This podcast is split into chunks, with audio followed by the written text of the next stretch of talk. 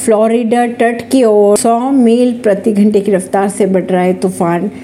Idalia alert हुआ जारी। America में एक और तूफ़ान का खतरा मंडराने लगा है। इडालिया तूफ़ान फ्लोरिडा तट की ओर बढ़ रहा है। ये चक्रवाती तूफ़ान अब खतरनाक रूप ले चुका है।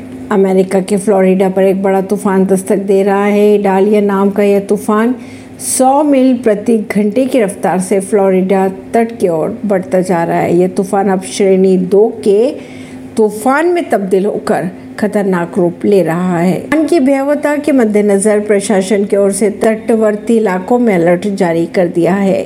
प्रशासन ने तट के करीब रहने वाले लोगों से तेज हवाओं और बाढ़ के दोहरे खतरे से बचने के लिए ज़रूरी सामान लेकर सुरक्षित जगह शिफ्ट होने की गुजारिश भी की है। परवीन सिंह नई दिल्ली से।